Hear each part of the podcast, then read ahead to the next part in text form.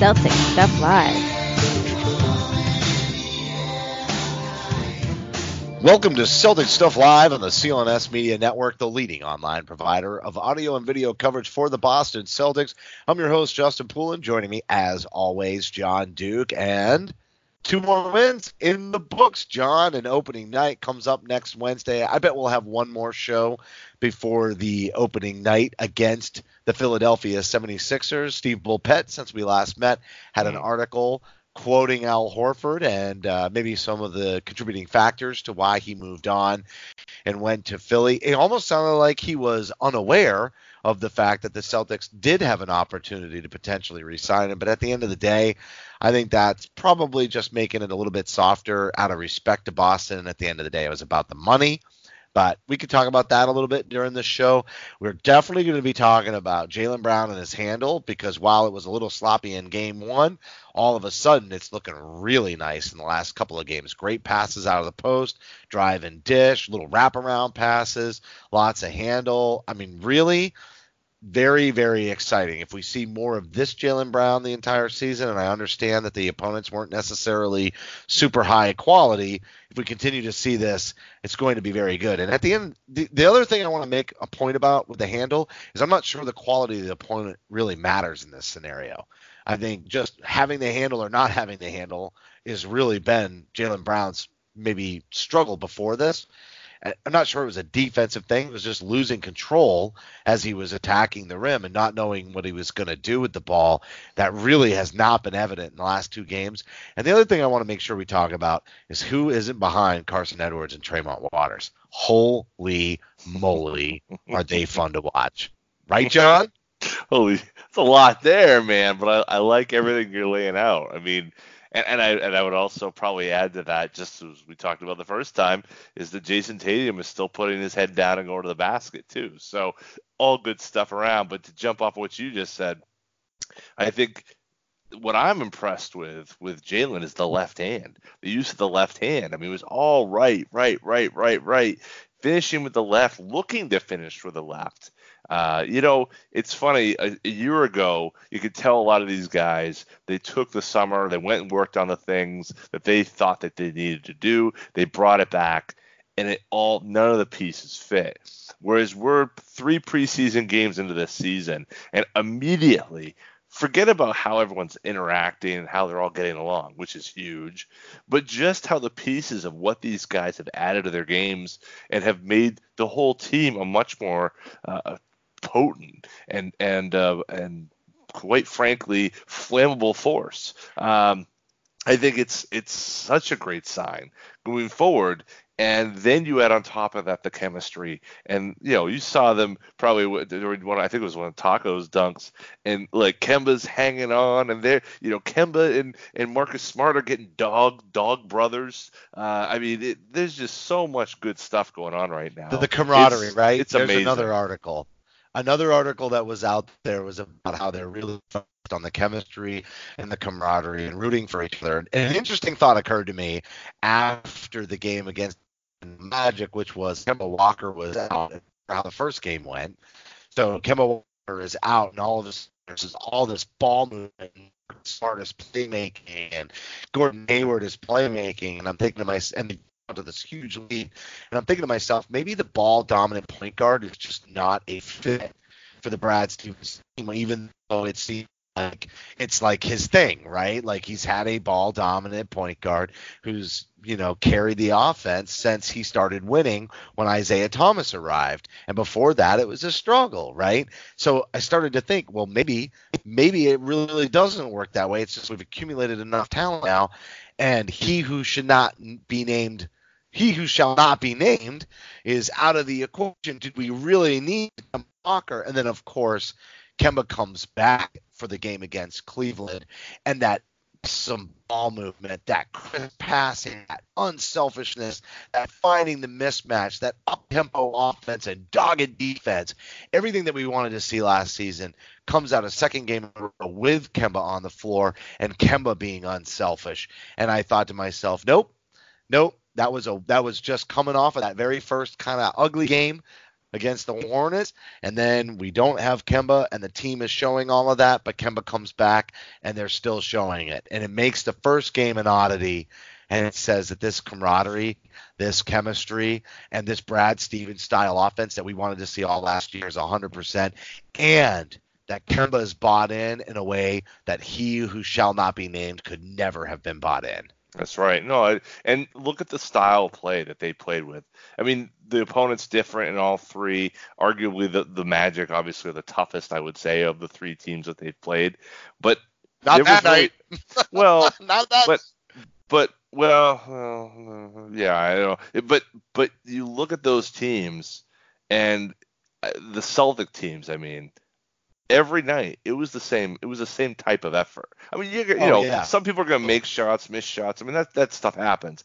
But it wasn't such a such a situation which you saw last year where you'd play one way. shot, well I, God, I, don't know. dude. but man but is on fire. but style of play is important. And last year the style of play varied dramatically who the point guard was. That's not the case here you know, there. This is the team's effort. Uh, one to 15, one to 17, and um, you know Carsen Edwards. You want to jump into him. I mean, the kid, he's a bucket. He's he just that run in the third quarter was just like, wow, this guy. I mean, the whole preseason, all summer league. He's but man, is oh he fun to watch. This will translate. This will translate. There's no doubt it's going to translate as a guard coming off the bench. He is instant offense. The confidence is ridiculous. He is so out there, and it will not matter who else is on the floor. It's just not part. It's that's not a factor in his game. I realize that there are moments when he's out there against other teams you know, second units and even third units. And I, I get that he could be capitalizing on that, but that's not it. He knows how to use the screen. He knows how to use the pick. He knows how to get open. He's great off the ball. He still has some really good on ball like uh, playmaking he's done which for somebody who's such a spark plug from a shooting standpoint, you wouldn't expect him to be able to make some of the plays that he's made to contribute to the offense and be unselfish as well. You almost think he would be that black hole who's constantly shooting, especially when he's never missing. I mean, he he's he literally is almost never missing. He's been so hot lately, mm-hmm. but he's also for an undersized ish guy, extremely strong. So, you know, yes, there's going to be mismatches if they get in a switch on one of the bigs. But outside of that, different guards and whatever, I think that perimeter defense, and you know how makes this, wants to get on the ball and up in their mug quickly. He wants to stall that offense out on the perimeter and not give them a lot of room to shoot. That's something that Carsen Edwards is capable of doing defensively. And then at the same time on offense, I mean, he's not going to be the first option, he's going to get himself open and he's going to be able to get a shot. I think for a lead guard, no, he's never going to be a lead guard. But as a, a third slash fourth maybe option, he's going to find ways to get open, and he just miss. God, in his veins. I, I I don't know if he, uh, you know, I, I don't know if he can't be a lead guard. I mean, I but I think right now his skill set is really down that road of being the the, the hot shooter. You know, I, it seems like you know what I mean. Totally. Like I, I don't think it's it's necessarily a situation where you know, he could grow into that and, and become more of a playmaker. But the beautiful part about where the Celtics are right now is that they don't need that. They just need him to go out there and get buckets, right? And and and they've got to change. Think about how much they didn't have any offense on the second unit in past years. Sure, and and uh, not score. Well, and and to the point that we talked about in the in the first after the first game, I noticed the rotations changed a little bit, at least in, in through the th- first three quarters, uh, but really the first two quarters, where Brad always had, uh, seemingly he had one of either Tatum or or Hayward in with Brown, and it did it didn't uh, put them in a in a bad spot per se, but it really I think it allowed the playmaking to keep going, but also to get enough space Uh, so you know Jaylen had those driving lanes that could keep doing what he's doing. They were taking, I felt, too too much of a step back um, by putting everything in the hands of Marcus Smart, and Enes Kanter, and Jaylen Brown that first game. Since then, and particularly we saw it here at Game Three, a much more fully throated effort of what this I think this Celtics rotation is going to look like, and giving everyone the chance to shine, which is I think really important for these guys' development, but also for this team. Um, this individually, they need to feel that, and I think that was part of that that ceiling they were bumping in their head up against. Well, instead of Never separating mind. them, instead of separating them and trying to compartmentalize their contributions, they and now are saying you three are going to be on the floor a lot together, and so the two of them on the floor at a time that continuous chemistry, right? So you to your point, yes, instead of Brown being isolated, but also the fact that Hayward, Brown, and Tatum are in the starting lineup. So why not have two of them in at any given time? I mean, obviously, when we get into the second half of these preseason games, we start to see more Semi and they go a little bit deeper into the bench. But in that first half, when you're really getting a glimpse at what the regular season rotations may be looking like, that's a perfect example of let's keep two of these three guys together because we want them to continue to be able to off of each other in whatever machination. And I think it was Tatum that they talked to about it, but it might have been Hayward. But they said that, like, look, we're the three of us are learning better how to play together because we're going to be spending a lot of time on the floor together. And I, it doesn't make any sense to have Jaylen spending a ton of minutes learning how to himself and then trying to integrate in the starting lineup. What is out of the heat of a game and he's supposed to do because the rest of the game, he's going to be on his own. You might as well bring him off the bench in that scenario and start Marcus Smart. So if you're not going to do that, and I agree they shouldn't because it's the switchability that's going to mask the lack of a true interior defender on this team, those three should be out there as much as possible together in their rotations. Yeah, and and I think Theis, we should talk about Theis because Theis has been huge, particularly you know in, in the second game and the third. Everybody's game, granting him know. the starting center role already. Yeah, and I, I maybe that's true. I you know look, I think that's it seems to be working, and I think he's always gonna. I think Brad's gonna ride the hot hand the whole year. You know, hoping someone's hand is hot. You know, Enes. Uh, defensively has been as much of an issue as expected. He's such a bench Theis, guy. He's yeah. bench guy. He's perfect for the bench. The question is, what's going to happen on opening night? You know, can they afford to to to, to play Theis opening night when Theis has gotten absolutely uh, destroyed uh, in past years uh, going up against Embiid. So it you know that may be the test of that. And Brad said it tonight or said it Saturday, Sunday in the post game. You know, he said, look. We're going to do this game by game. So, you know, I, I think perhaps Theis may get the edge in terms of most starts, but but certainly uh, they're going to see a, a, a, rotating cast of characters in there. But I'm not sure if anyone has missed a shot um, as uh, with with Kanter guarding them. You know, like he'll all of a sudden. I mean, every time if you're driving to the hole, if you're shooting over the top of him from three, he's closing out, whatever it is. Every single time I see Enes Kanter guarding someone and they're shooting, that ball is going in. You know, it's hilarious to me. Uh, but it won't be as hilarious when these games count. So that will be a bit of a bummer. Uh, you know, we need to avoid that if we can. But it seems like over and over and over again that that's exactly what's happening. You know, that he's giving up these shots. Um, I think I think Theis has that flow. He knows where he's doing. He knows what Brad was expecting of him. Um, I just don't know if the Celtics are in a spot right now where I mean, I'd like it from be Time Lord. I thought Time Lord game three was certainly his best game. Uh, I thought defensively he was in the right spot more times than he wasn't. Uh, but it's it's really going to be a challenge, I think, for the Celtics to be able to figure out. Um, you know, some nights where they need some guys with heft, and uh, he's Time Lord is that guy. I think you know is is, is going to struggle in those situations. He's yeah, the guy I can see falling out. Game.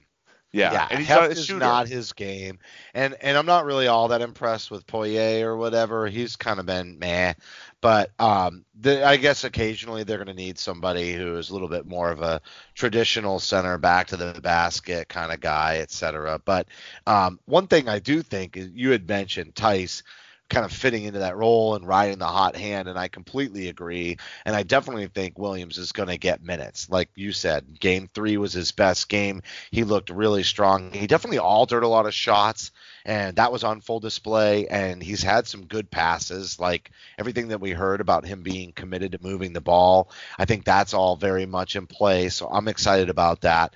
But Kanter's coming off the bench, in my opinion. I do like, though, that the second chance opportunities you've already seen that. And he, that's why he's such such a good fit coming off the bench is like we said before if carsen edwards isn't the one taking the shot and not missing ever if that's the case um, and somebody else is shooting and they get a miss, what I love about Kanter is that second chance opportunity. And I think we talked about this even before the season started was just offensive rebounding would be so nice to see with this club. And so if he gobbles those up and gives them second chance and they just stay even on that second unit, I'll take it because I think that first unit regardless of the matchup at center, is going to be so aggressive with on the ball pressure and mm-hmm. defensively, and then so good with the ball movement and finding the open man. And especially, I think we're going to get more and more out in transition. We're going to see much more up tempo attacking as the season goes on, too. That I think they're going to be able to stake themselves to some good leads with that starting lineup. And I think Marcus Smart coming off the bench at least for a certain amount of time and being able to lay down some defense on the second unit and gobbling up some offensive rebounds. I think if the bare minimum, they're going to be able to stay even on that second unit. And that's more than we can say for almost every year that has gone on. We've had some really good starting lineups that have been able to stake some leads and they just keep watching them evaporate. If we can just get a second unit to break even on offense defense, that would really lead to probably a good extra six to eight wins a season. Yeah, I no, and, and that that's very true. I, and I think the defense, I think we're we're gonna, we're we're going back to the Brad Stevens teams that we've been used to. In that they're able to pull off games that no one else expects them to. Second half of a back to back, although they're not as many back to backs. You know, those schedule losses that we all that most people run into. And uh, I think that what we're gonna see is that the everything prior to last year is going to still be true. And it's it, it, we're when we look at Brad's career, it's going to kind of go up and then it's going to dip and then we're right back to where we were in terms of that same ascension. And everything we've seen from this team kind of leads us to believe that. And if this team can take that second round, take the you know that kind of those bench units, and, and all of them can play with that aggression that you were talking about in the, in the first that kind of starting group, I think they're gonna. I think they could be actually a top ten defense. I think I don't think that that's that's beyond reason.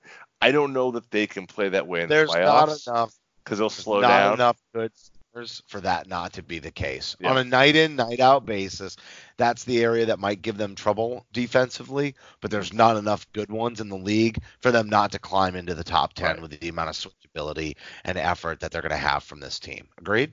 Oh, absolutely. Couldn't agree more. All right, follow Celtic Stuff Live on Twitter at CSL underscore tweet live, as well as your host.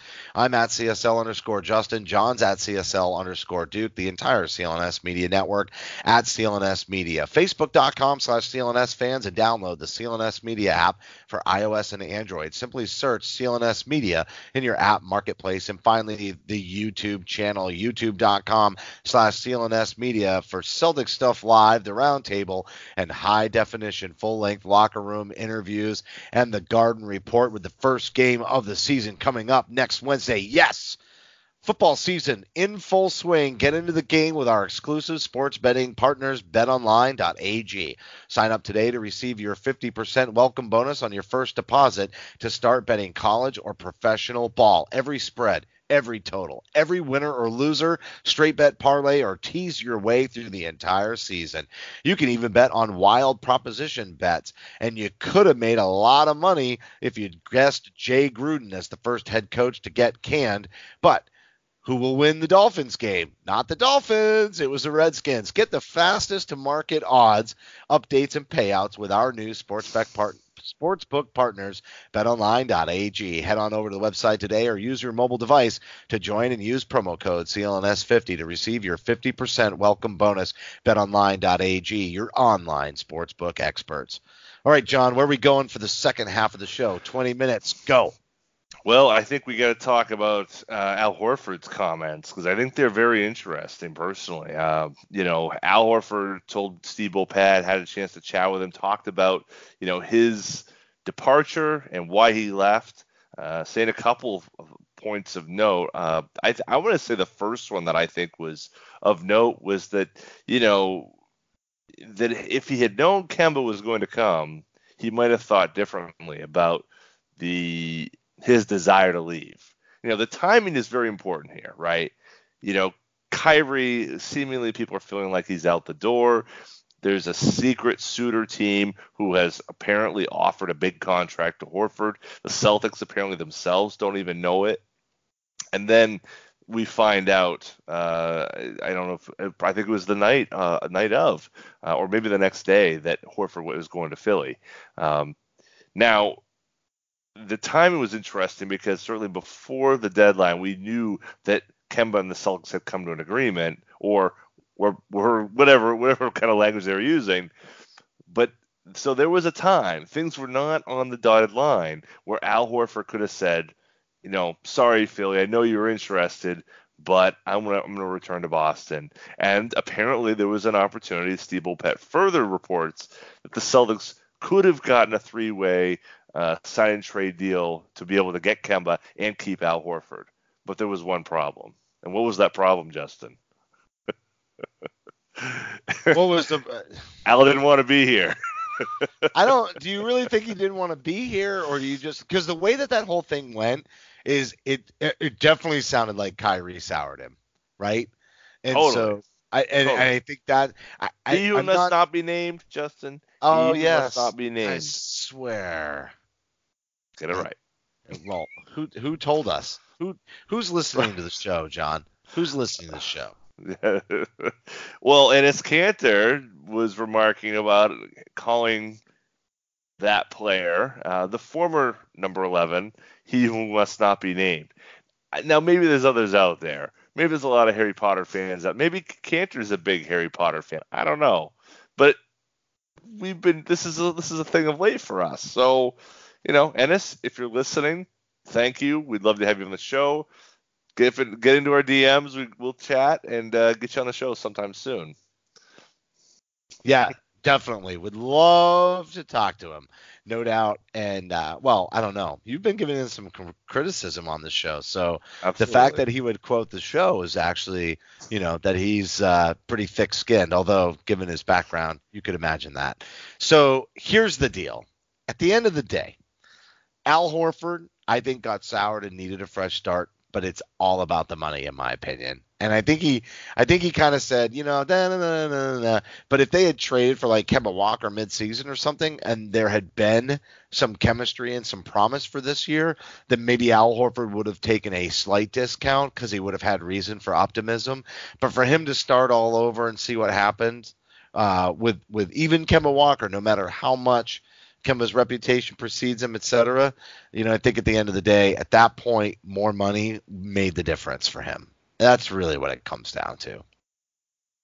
Well, I the money, yeah, right, and and you know the other question about the money with Horford is, do you even want to pay it? Should you want to pay it? If this team is ready, not for years, right, right, not four years. They're ready made to contend this year if they have Al Horford. But where are they in three years if they're still paying Al Horford thirty million dollars? Uh, that's a tougher, tougher choice, you know. And sure, you don't have to play I'm time Lord sure. until then, but I, I'm not sure. This is the one thing I'm going to say. I'm not sure that Al Horford doesn't hold them back based on how they want to play with this roster, even this year. I'm not saying that Al Horford doesn't give you better chances at a championship. I'm not that stupid, and I'm not saying that. I'm saying based on how this team wants to play, and I know he's super unselfish, but this team could be super up tempo, super up tempo. And I'm mm-hmm. not saying Al is slow and he wasn't willing to play up tempo, but I'm not sure he's able to play up tempo the way this team might be able to play up tempo this year. And I don't know. Honest. I don't know if you saw uh, Marcus Smart's. I don't even say it's criticism, but just talking about how the Celtics will play differently this year, and said, you know, sometimes, you know, you know, we love Al, but sometimes you need a guy who's going to go in there and roll the rim and and and throw down, you know, and and so Al was kind of responded to that and said, well, you know, Marcus knows I'm, I can do more than that, but I think there's some truth in that look, it's great to have somebody who's so flexible and so versatile and can do so many things. I would rather take that versus not have it. But when there's so many players who have abilities, you know, Gordon Hayward's and and you have a growing playmaking sense from a guy like Jayson Tatum, you know, you can't take advantage of that when your center is, you know, needs to make decisions and such a good decision maker. You can't grow if that guy's in your way. So by removing Horford from the situation, those you know those guys will see their game grow, and you'll see more traditional post play. But even with that, uh, I think Horford's Horford did as much as he could while he was here, but the age thing is what gets me. You know, that's the hard one I think, Justin, that I can't get over is that the age and the and, and the money you know, if he was on a declining That's salary, just too much to commit no with all problem. these young guys coming up for contracts. Exactly. We had talked about him doing a longer term deal at a lower rate that would have made it more palatable so that they could have signed some of these younger guys over time and built it. And you're 100% right about that. But I, I seriously think and I'm not speaking off of two, you know, subpar opponents in the preseason and going deep on the bench and the way that the game started, but I seriously think that there I said this last year that the thing that drove me crazy about he who will not be named was the fact that that ball didn't move and it slowed down and even when guys weren't shooting that they didn't have an opportunity to shoot their way out of it because instead it would get stuck with a dominant ball handler. And I honestly have felt all along in the Brad Stevens era that more shot attempts was good for them. That if they played an up tempo ball pressure style of defense and got a little more West Coast with it, that they were that his style of offense is built for that. It's interesting that he's mired in the Eastern Conference because I do think he's more suited for a West Conference style of play. And I think that we could break the mold on this Eastern Conference by playing that way. And so the more ball shot attempts that everybody gets, the more likely they are to shoot their way out of a funk, especially when the pressure's not on them. Even in the postseason, in that series against Milwaukee, as soon as all the pressure was on Kyrie and he didn't think that they were going to be able to do it, what happened to the ball? It didn't drop anymore even he lost his confidence and said, "That's eh, whatever. It's time for to put this one in the books. I'm going to leave Boston. I'm going to go do my thing with KD. Time to move on." Da da da. It's easy. It's human nature. People get that way. And even during the middle of the season, when you're not getting it done and you're struggling, and we've seen it happen at the start of several seasons over the last two or three, where players you just had a funk and weren't getting off to a hot start. And then all of a sudden it just pulled the entire team down. And then all of a sudden by January, it's like, will the Celtics find their way? Will they be able to? Well, the truth is, is if they played an up tempo style, and I said this last year and the year before in late November, early December, that I thought they should abandon the commitment to defense. Not completely, but stop worrying about it so much and just try to get the ball to go in so that they could get their attitude right and then refocus on defense. Do you remember me saying that? I do. And I, do I think the that. way that this team will play, they'll still have an emphasis on defense, but the moving the ball around, guys are going to be able to shoot their way out. And it's what we've said all along. It's not my night. I don't have it tonight.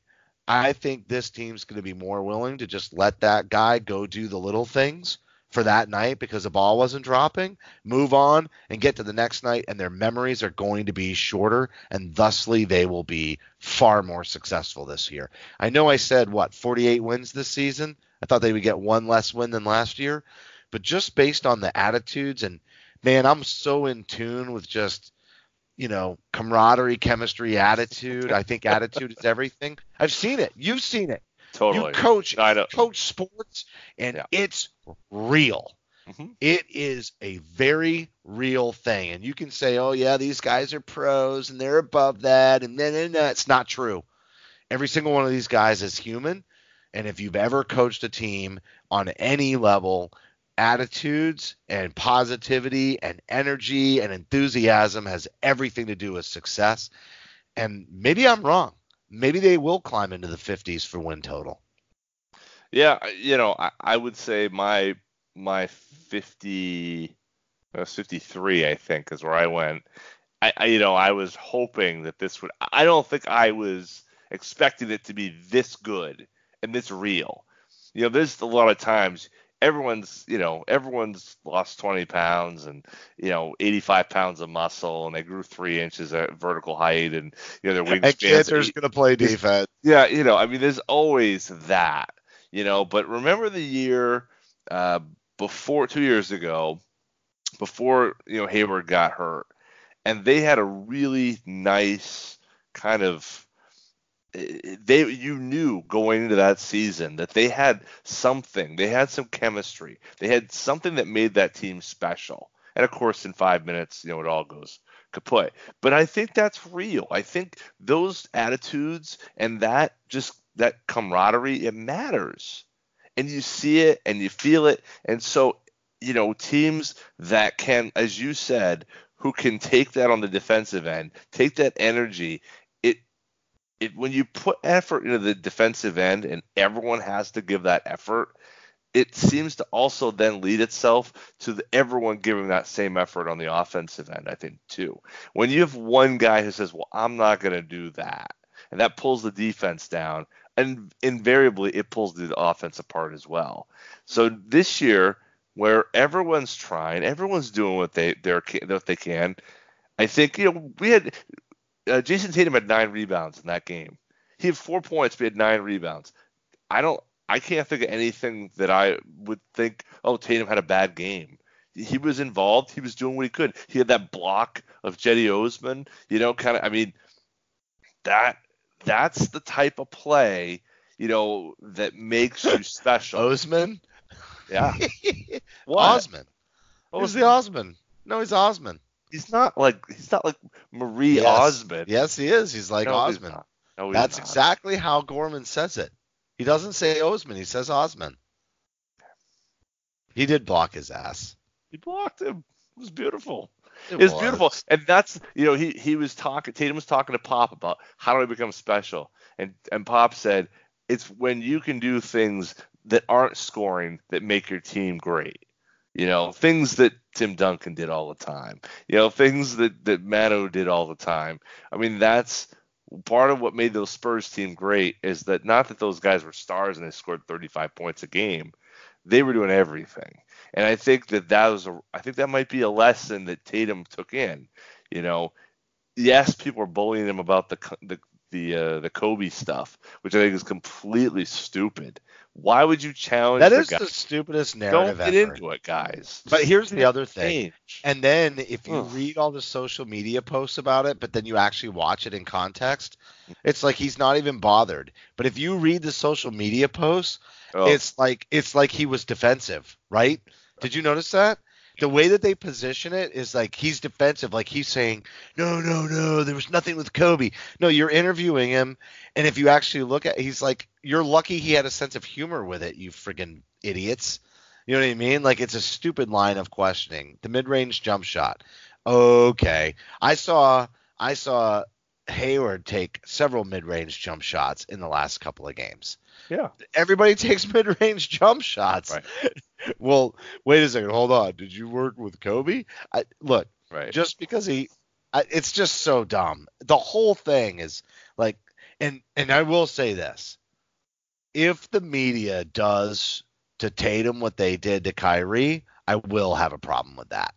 I felt like Kyrie brought it on himself, but if this is the new kind of game and they play this game with Tatum, it it will sour me because it's just this this one's a mismark. You know, Kyrie brought it on himself, but Tatum has has done nothing to bring it on himself. That right there is just sensationalistic crap because it's Kobe and the Lakers. And granted, January 31st, I was super super pissed on the train home on the downeaster back to Portland after we had MVP chance for Kobe because the Celtics had Paul Pierce out and they stunk up to high heaven and we hadn't traded for Ray Allen or Kevin Garnett yet and I get it 100%. And I got no love for Kobe, but this line of questioning for a basketball player who didn't grow up in Boston, who got drafted by the Celtics, who grew up watching a player that he loved, like get over it. This this this one's a non-story. Yeah, no, you're right. It, it it's it's a non-story, but it's got Kobe's name, which means it gets picked up, you know, and everyone talks about it worldwide. That's that's what it comes down to, I guess. But it's too bad because it's really it's really um it's really uh unfortunate. It's not and cool to Tatum and you're gonna alienate the guy. Exactly. You're gonna alienate the guy, right. and, and next year when we offer him an extension, it's the one that we actually want to get done. He's gonna say no and take us to the off season. Fortunately, we'll definitely match. Who knows what happens with Brown? He keeps playing like this, we'll probably match. Well, and they and they did pick up his his uh, his option for for the next the following year, so uh, that happened today as well. Um, before we wrap. Okay.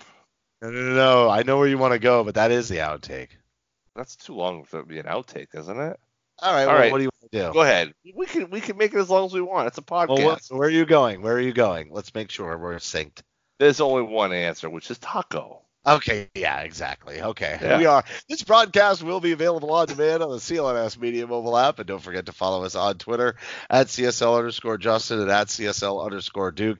Our heartfelt thank you to everybody for tuning in, and remember that you can help support the show by subscribing to Tacko Fall on iTunes and Stitcher. We'd love it if you gave us a rating and a review because your feedback is important to Tacko Fall, and for staff writer Tacko Fall, executive producer Larry H. Russell, the founder of CLNS Media. Nick Tacko Fall. and my co-host Jon Duke. Tacko Fall. Tacko Fall. Thank you for listening to this week's edition of Celtics Stuff Live. Celtics Stuff Live.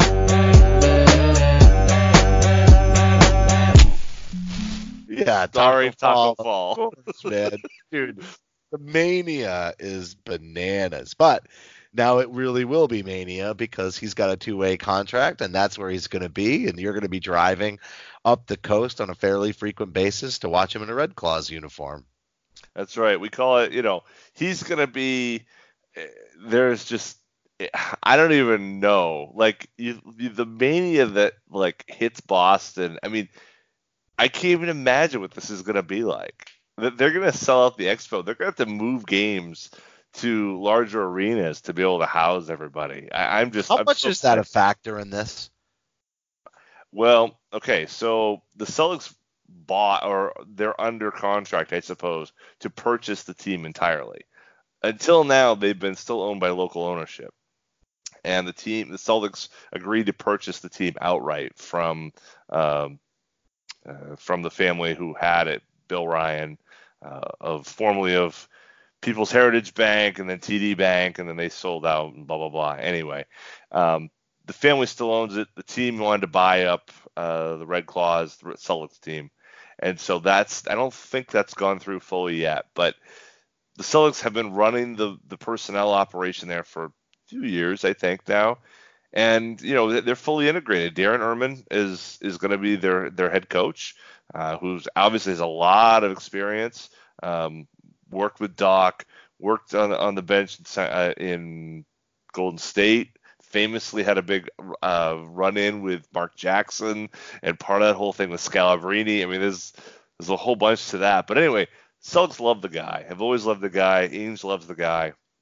Uh, good buddy with Scalabrine, and I think they're gonna get. A, I think he's up here. He's already being paid by New Orleans, so he just kind of did this on a lark. And so now he's gonna have a chance to work with a seven foot seven or seven six or seven five, depending upon which measurement you believe, project. And also, I would say some very cool stuff Tremont Waters will be up there, and man, is that guy fun to watch. So a lot of reasons for people to come come Still up, that hesitation area. move. but come down. over and over. Yeah. Yeah. I mean, he's that. That's gonna be fun games in the uh, the Portland Expo. So easy. And didn't he throw a nice lob to Tacko Fall? Wasn't it Waters in, in Yeah. the last game that yeah. kind of lobbed it up? So they've already developed that little bit of chemistry there. It's just so weird to watch Tacko dunk it like on a lob. He's like he's bunny jumping. He's like six inches off the ground and then just drops it in. It's really it almost doesn't look like real basketball. It's it's like it's like taking one of those mini balls and being on an eight foot net and just going up there and just playing around. You know, even myself at five foot nine, it's like ridiculous. But um, it is fun to watch. I definitely, uh, I definitely think that he's probably worth the project. The player that gets cut out of this, you know, Green or Strus, is kind of whatever to me. So if it puts people in the seats and it potentially develops a player, I mean, he is 23 years old. It was funny when they kind of talked about it on the game broadcast the other night, and you know they're like, "How old is he?" And Tommy's like, "Yeah, he's like 19," and and it takes a couple of minutes, and Gorman's like, mm. and he's like, "Yeah, he's 23."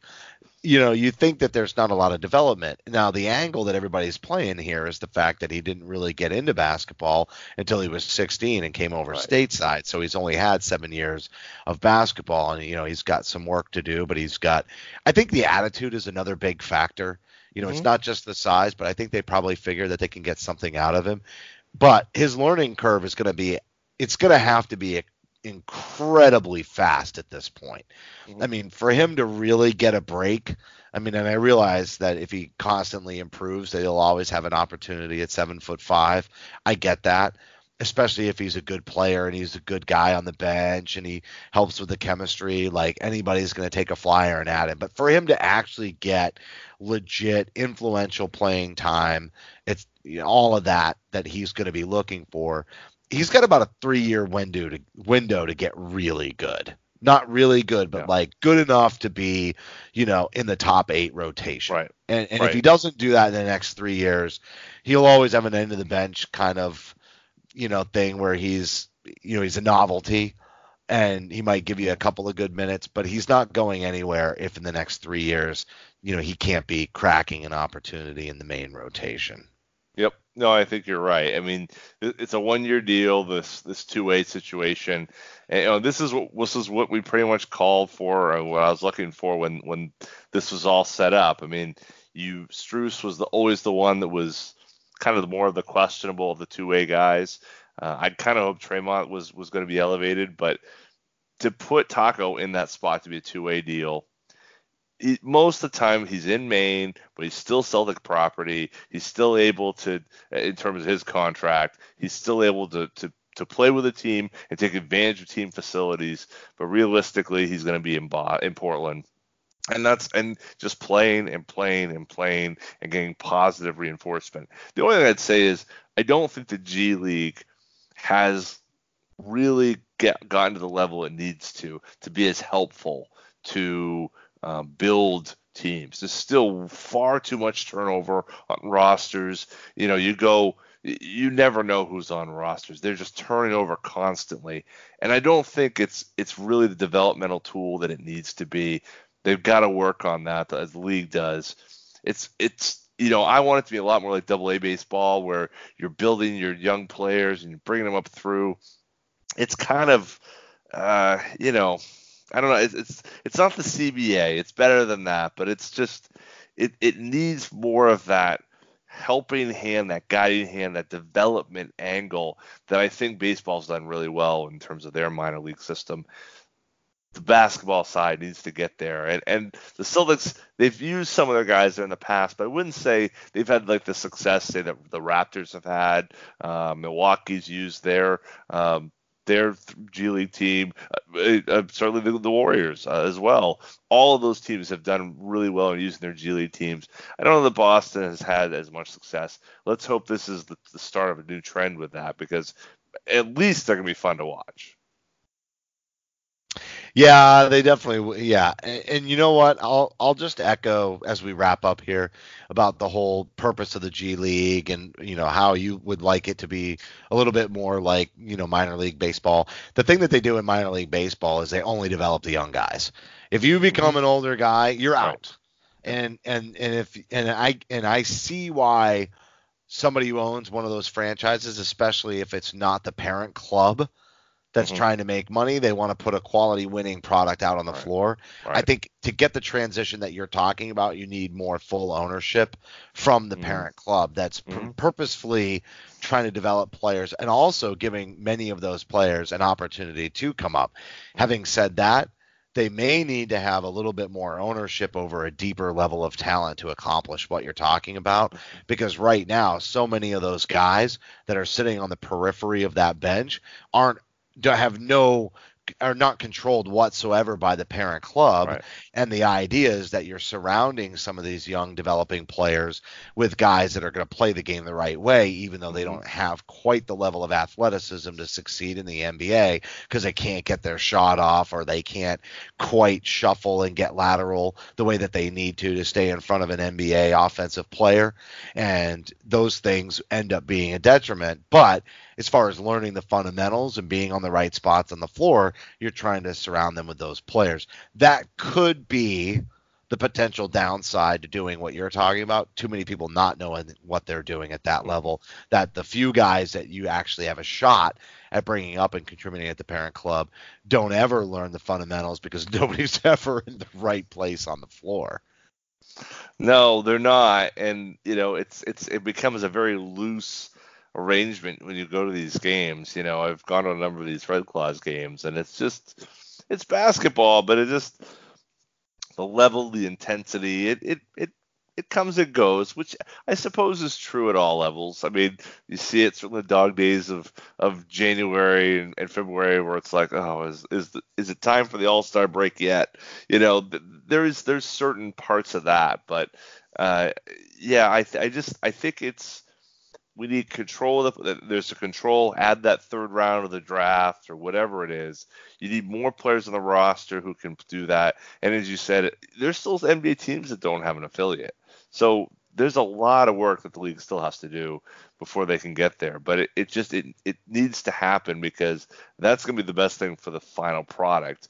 And certainly if they do go back to 18 year, 18 year olds being allowed in the draft that almost has to come with it um, without question. It, it, that more robust. So maybe you maybe you maybe you expand the draft to three or no, you just leave it. They still pick people up, but anybody who's signed to their first contract can be signed to up to four years and it doesn't matter where they play. You just have control over that player yeah. for four years. And if you keep them in the G League after year one and somebody else wants to offer them a fully guaranteed deal, mm-hmm at the parent level, then at that point you have to make a choice to match, kind of like what we see in restricted free agency. Mm-hmm. You have to make a choice to either match that and give them a fully guaranteed deal with the parent club, or you relinquish their rights. That might be the best way to do it. That way you're because the the other issue with taking these four years deals with guys that are coming out on a rookie deal and stashing them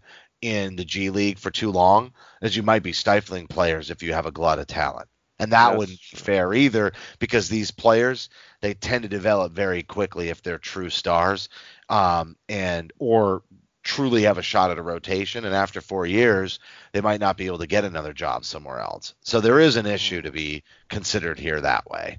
That's true i hadn't figured that. Yeah you're right. It's there is there's more to it but it and, and probably it comes in the new cba has a big part in, in what what how they they shape that. I just I hope they could spend more time on that and spend a little bit less about figuring out who's who's getting the bigger piece of the pie because it's important for the growth of the game, you know, and uh, they need to figure it out. But I invite you all. This is this is my clarion call to all you Celtics fans. Come up to Portland. It's a great place.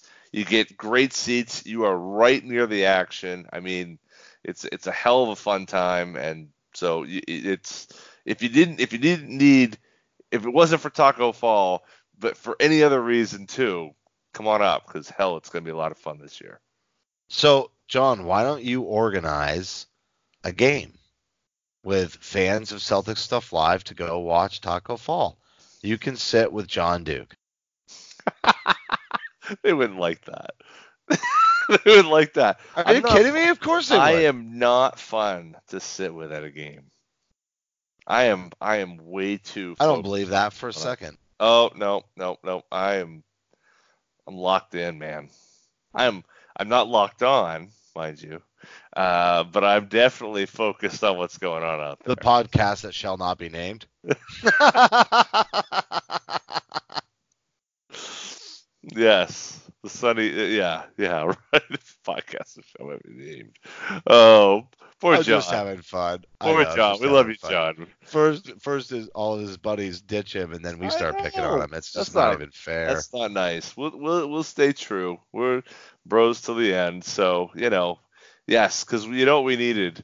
We needed yet another. He does great with podcast. posting stuff, though. I, he does a good Oh, job Jon. on his social media. Now that he has the credentials, he's done a nice job.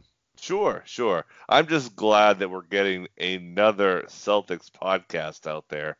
Thank God for that, because we need more. I Celtics- might start a second one with somebody else just for fun. I'm gonna leave. All right. You know Uh. what? We're here. And if you're still listening, Jon, do it. You're you're you're welcome.